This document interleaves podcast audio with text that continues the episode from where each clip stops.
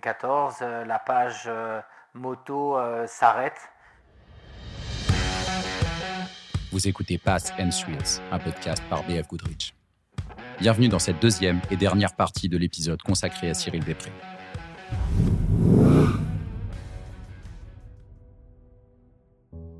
Ce qui, ce qui, a été le plus difficile pour moi, c'est que euh, rouler en moto tout seul dans le désert et essayer de gagner des courses, il faut être rapide, euh, il faut connaître la mécanique, euh, connaître vraiment tes limites. Et j'aimais bien ce côté navigation, c'est-à-dire de, pouvoir prendre les décisions à 100%. Et là, du coup, passer en voiture, d'avoir un copilote qui prend une grande partie, du travail et, une responsabilité, c'est-à-dire que tu vas plus où tu veux toi, tu vas dans la direction où ton copilote t'indique. Et ça, ça a été difficile. Honnêtement, c'était une des, une, des transitions euh, les plus compliquées à, à, prendre en compte, à admettre en fait. J'ai pu me rendre compte qu'il euh, y avait une grosse différence, une très très grosse différence. C'est-à-dire que en fonction de ce que je voyais euh, sur ma moto, une petite pierre, un caillou de, de 20-30 cm, j'étais obligé de l'éviter. Si tu fais pas ça, normalement tu tombes. Quand je suis passé à la voiture, je me suis rendu compte que euh, les petites pierres de 30 ou 40 cm, qui étaient beaucoup plus grosses, je les sentais quasiment plus. Et en fait, il fallait pas que je me fie à ce que je voyais, si jamais tu veux aller vite. Ça, euh, ça c'était, euh, c'était quelque chose qui, aussi a été compliqué pour moi. Après, euh, la moto m'a donné du métier euh, dans, le, choix des trajectoires. Pourquoi on prend à droite ou à gauche quand je vois une dune? Bah Parce que j'ai l'impression que les dunes que j'ai cru voir derrière sur ma gauche étaient moins hautes et que celles qui étaient à droite étaient plus, euh, basses. Donc j'ai choisi l'endroit où c'était le plus rapide. Le tout-terrain, ça doit être un plaisir.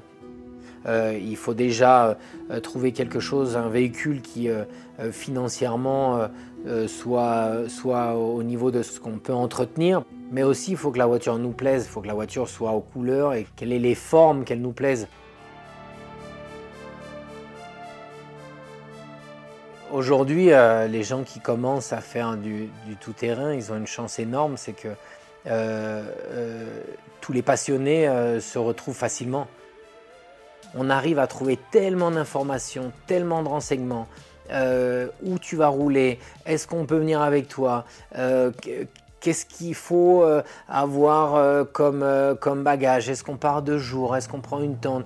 Est-ce que, est que tu mets plutôt un bar 4 ou, un bar 8 dans tes pneus? En fait, il y a tellement de forums qui existent et qui sont faits par ces mêmes passionnés par le même petit Cyril Després qui a 14 ans a commencé le trial. Maintenant, euh, la passion, tu l'as dans ton téléphone à n'importe quelle heure. Et, ça, euh, j'ai l'impression que voilà, ça, donne envie de rêver.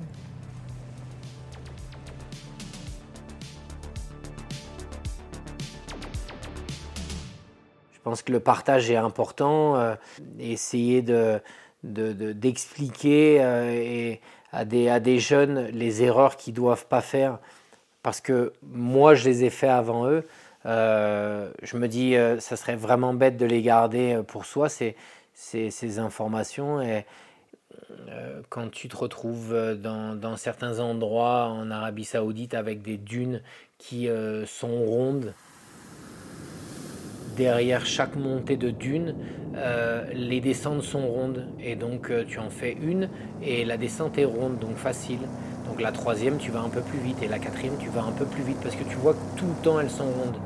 Et, juste de leur dire, euh, quand vous voyez que ça commence à être vraiment facile et vous commencez à prendre confiance, n'hésitez pas à regarder un petit peu dans votre champ de vision limité que vous avez à droite et à gauche, si euh, euh, la longueur ou la largeur de la dune reste toujours ronde. Parce que si vous commencez à voir que un peu à droite ou un peu à gauche, la dune peut être soudainement cassée, droite et dangereuse, euh, peut-être qu'il faut commencer à réduire un peu votre vitesse parce que sur votre trace, dans votre direction, il peut y en avoir une. La plupart du temps, euh, ça tu ne l'apprends pas. Tu tombes dans un piège, tu euh, te retrouves la plupart du temps ou sur les portes ou sur le toit et tu dis ah c'est dommage, ça faisait 59 dunes qui étaient rondes et la 60e elle descendait à pic. Et, ce genre de conseil, si on ne te le donne pas, eh ben, euh, l'apprentissage est raide, quoi, est dur, et tu le payes cash. Ouais, forcément, il y a des immanquables, des choses à vraiment savoir quand on veut faire une baja, euh, une compétition régionale ou, ou nationale ou, éventuellement une course dans le désert. Je pense que euh, une des premières règles qui est primordiale pour moi, c'est l'honnêteté en fait. Quand tu roules euh, dans un endroit que tu connais pas, tu dois être honnête avec toi-même. C'est-à-dire que à partir du moment où tu n'arrives pas euh, à voir clairement ce qu'il y a devant toi, tu dois être honnête avec toi-même, de te le dire et de ralentir. Euh, tu dois être avec dans les dans les deuxièmes choses qui apparaissent régulièrement, c'est que euh, quand on arrive dans le désert, euh, il y a quand même pas mal euh, de choses nouvelles.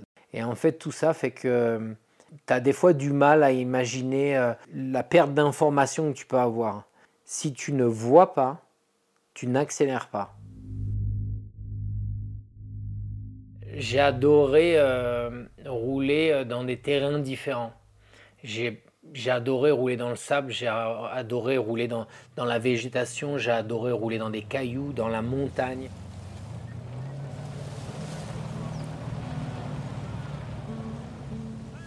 Il y a un pays très proche de chez nous qui s'appelle le Maroc euh, où tu peux trouver tous ces types de terrains.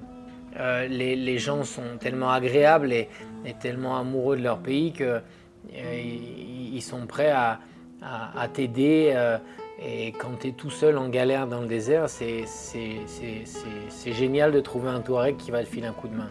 Dans le sud du Maroc, euh, il y a euh, ce qu'on appelle un ergue de sable qui fait 20 km de long par 8 ou 10 de large pour des enfants ou pour des adultes. Et de voir ces dunes majestueuses dessinées quand le soleil se couche, honnêtement, c'est quelque chose qu'il faut que tu fasses une fois dans la vie. Un souvenir qui me vient à l'esprit, c'est que quand euh, Sébastien Loeb a décidé euh, de, se mettre au rallye raid et de découvrir aussi euh, cette discipline, il était, c'était un très bon pilote de rallye. Pour comprendre un peu mieux le désert, on est parti avec des amis à lui et des amis à moi. Et on, a, on est arrivé à Ouarzazate en avion, on a, on, a, on avait des motos, euh, on avait loué des motos sur place et on est parti découvrir et, qui voit lui-même euh, les pièges du désert, euh, les, trous d'eau qu'il pouvait y avoir, comment on franchissait une dune. Et en fait, il s'est rendu compte beaucoup, beaucoup plus facilement et, beaucoup plus naturellement parce qu'il avait la possibilité sur une moto de regarder à droite, à gauche, en haut, en l'air et à 360 degrés. Il a, je pense qu'il a, il a pas mal appris. Euh, durant ce trip et on est passé un super moment. Euh. le Maroc, ça se fait à pied, euh, ça se fait en vélo, ça se fait en 4x4, ça se fait en compétition, ça se fait en famille, ça se fait un, peu sous tous les modes. Et le plaisir qu'on peut y retrouver à faire de l'off-road, c'est, c'est, pas forcément rouler en Auvergne ou dans les Alpes ou, ou dans les Landes ou en Espagne ou au Maroc. C'est que euh, il va falloir s'adapter à tellement de types de terrain qu'il faut vraiment prendre en considération que on n'est on jamais chez nous. Il faut toujours respecter cet élément naturel. Et c'est déjà la fin de ce deuxième épisode consacré à Cyril Després. Pour retrouver d'autres histoires de passionnés du off-road, ne ratez pas notre prochain épisode. À très vite